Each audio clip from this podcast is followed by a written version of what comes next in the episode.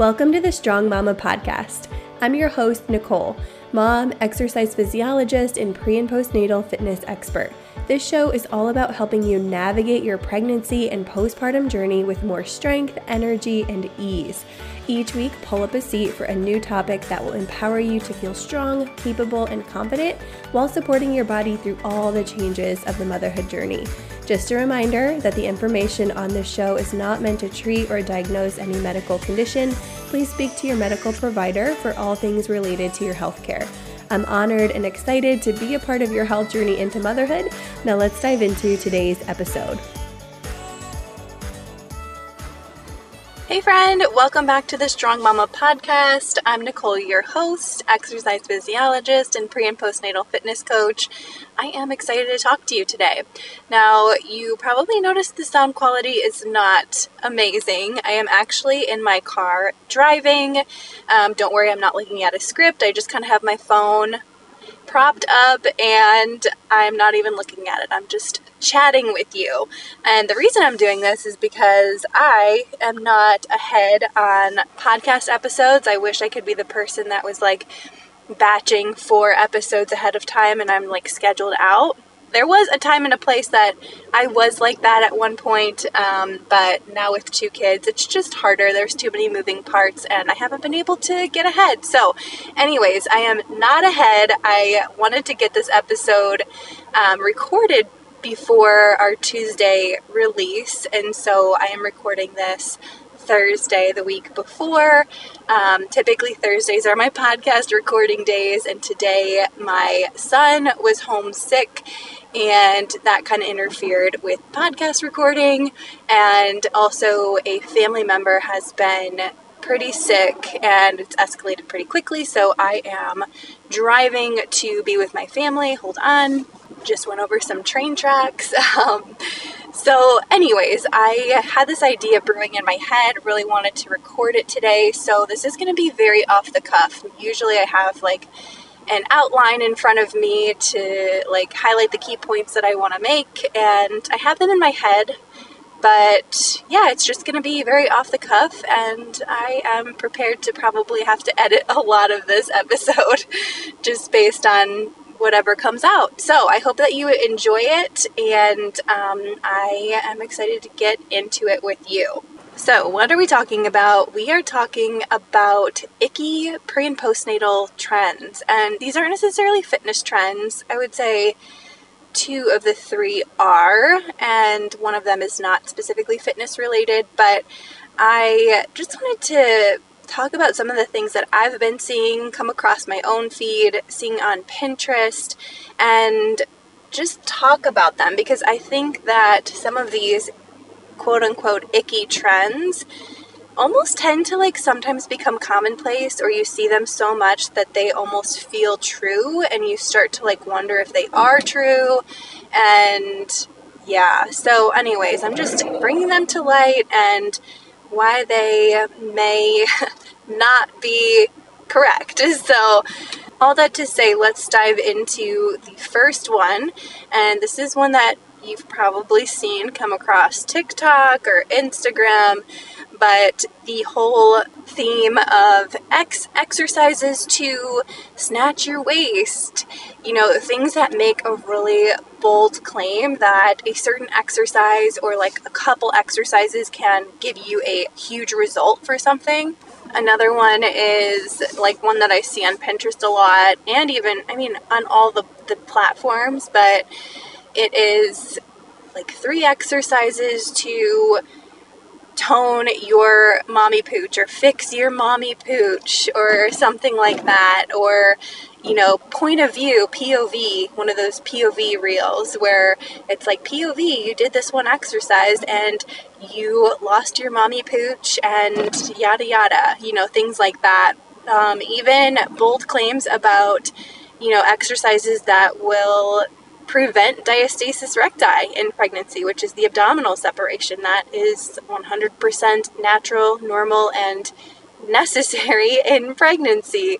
So anyways, just beware of these bold claims that say that you're going to like, you know, do this one thing and get this huge result. So I think that most of us, like, you know, if you're listening to this and you've been listening to my podcast for a while, you probably are aware of this and, like, this stuff doesn't really phase you. But again, I think that, like, the more you see it, the more you not necessarily start to believe it, but the more you're like, huh, that looks like a great exercise. Let me try it. And anyways, just don't want you to fall for that, because science has shown us over and over and over that you cannot spot train. You cannot train one part of your body, or, you know, tone one part of your body, or lose fat in one part of your body. It is highly made up of genetics. It is highly influenced by, like, a comprehensive exercise routine. We can, like, build muscle in one spot for sure, but can we lose fat in one spot or lose weight in one spot? No, we cannot. And that is science right there. That's not my personal, like, just my opinion. So just remember that there is honestly not a quick fix for any of these things. It is just all part of a balanced routine, which is obviously totally unsexy to hear. That is not the sexy term or the flashy thing. It really just, it takes time. It is influenced by genetics. It takes a really balanced training routine. So anyways, don't let these little flashy headlines influence you into buying something that may not be right for you and may not even get the result that you're looking for. Okay, so the second sort of icky pre and postnatal trend, and I guess it's maybe not a trend, but it's like a real thing that happens all the time, is using BMI, body mass index, as like a marker for a woman's health in pregnancy, and saying that they're unhealthy or that they, you know, need to watch what they eat if their, like, BMI is over the recommended range for their height and weight. So for anybody who doesn't know what BMI is, it is basically a ratio of height to weight, and it will categorize you and basically say, based on how tall you are, this is how much you should weigh for how tall you are and for your gender. So that is a very outdated thing, and not only in pregnancy, but all the time. I think BMI should just go away. But I hear all the time from pregnant people or moms that in pregnancy they felt so shamed by their BMI, or even just like weight in general, like when they would go to the doctors and they would, obviously you have to get on the scale most of the time when you go, and that's not always a fun thing to do when your body is gaining more weight than you have maybe ever had on your body before. So just want to say, like, yeah, getting weight is not the fun part of pregnancy at all, and also we should not be getting shamed for weight in pregnancy, I personally don't think. Because here's the thing, we can't control every aspect of that weight gain, you know? We can only control so much. We can control exercise, we can control our nutrition, we can control our stress, sleep, kind of, to some extent. You know, those are kind of the manageable variables in our life. But sometimes, like, your body needs to gain more weight in order to support growing this baby. And again, it's maybe going to be influenced by genetics a little bit too. Just like as a personal reference, in my first pregnancy, I was very active, you know, ate well, and, you know, kind of, I took care of myself, and I still gained 40 pounds in that pregnancy, and the recommended weight gain for carrying a single baby is like right around 25 to 30 pounds. And so as that scale kept going up, yeah, there was like this underlying, like, little bit of shame, you know, like maybe it was coming from me, maybe it was coming from my provider. But if you are feeling that way, I want you to know, again, it's, you know, it's something that many of us have felt or feel, And also there is only so much that you can do to manage that. You know, I don't think that I could have safely kept my weight down even more in that first pregnancy, you know, without over exercising or under eating. You know, there's a point where you have to really support your body without, again, restriction and all that stuff. But again, I'm rambling here, but at the end of the day, bottom line with this one, I don't want you to beat yourself up over weight or the number on the scale or what your doctor might hint at with your BMI. I just want you to focus on you, and I want you to focus on the things that you can do within your control to support your body in having a healthy pregnancy. So I will leave it at that with that one, because I think I pretty much covered it all, even if it felt a little scattered. So hopefully all that made sense and hit home. All right, moving along to number 3, the third icky thing that I see happening. And this comes with the times, guys. This one is coming with the influencer territory, the mommy blogger, you know, the whole influencer space. And even people who are fitness experts, let me tell you what I'm actually talking about, but it's the whole influencers having a baby and then giving workout advice for pregnancy and postpartum when they don't have education, specialized education in that topic. But they think yay, you know, I did these workouts and then I bounced back and I did these workouts and you should too. And that just, oh my gosh, I don't even know what to say about that, but that just makes me mad. Because something you may not know, maybe you do, maybe you don't, but to specialize in pre and postnatal fitness and exercise, it does take a specialty education and certification and work and continuing education around that to understand the changes that are happening within a pregnant person's body, what happens during birth and beyond. So just somebody telling you these exercises are safe and you should be doing these because I did in my pregnancy, people eat that up too. And I think that maybe bothers me more, because it's there are so many good professionals who are well educated on this topic. I'm not even talking about myself. Yes, I am very educated in this topic, but there are so many others too that, you know, preach the good stuff. And then you have these influencer mommy bloggers accounts just popping off because they're saying, you know, going back to number 1, oh, POV, you did this one exercise, and she's demonstrating the exercise, and you snatched your waist at 4 months postpartum or whatever. So anyways, that bugs me.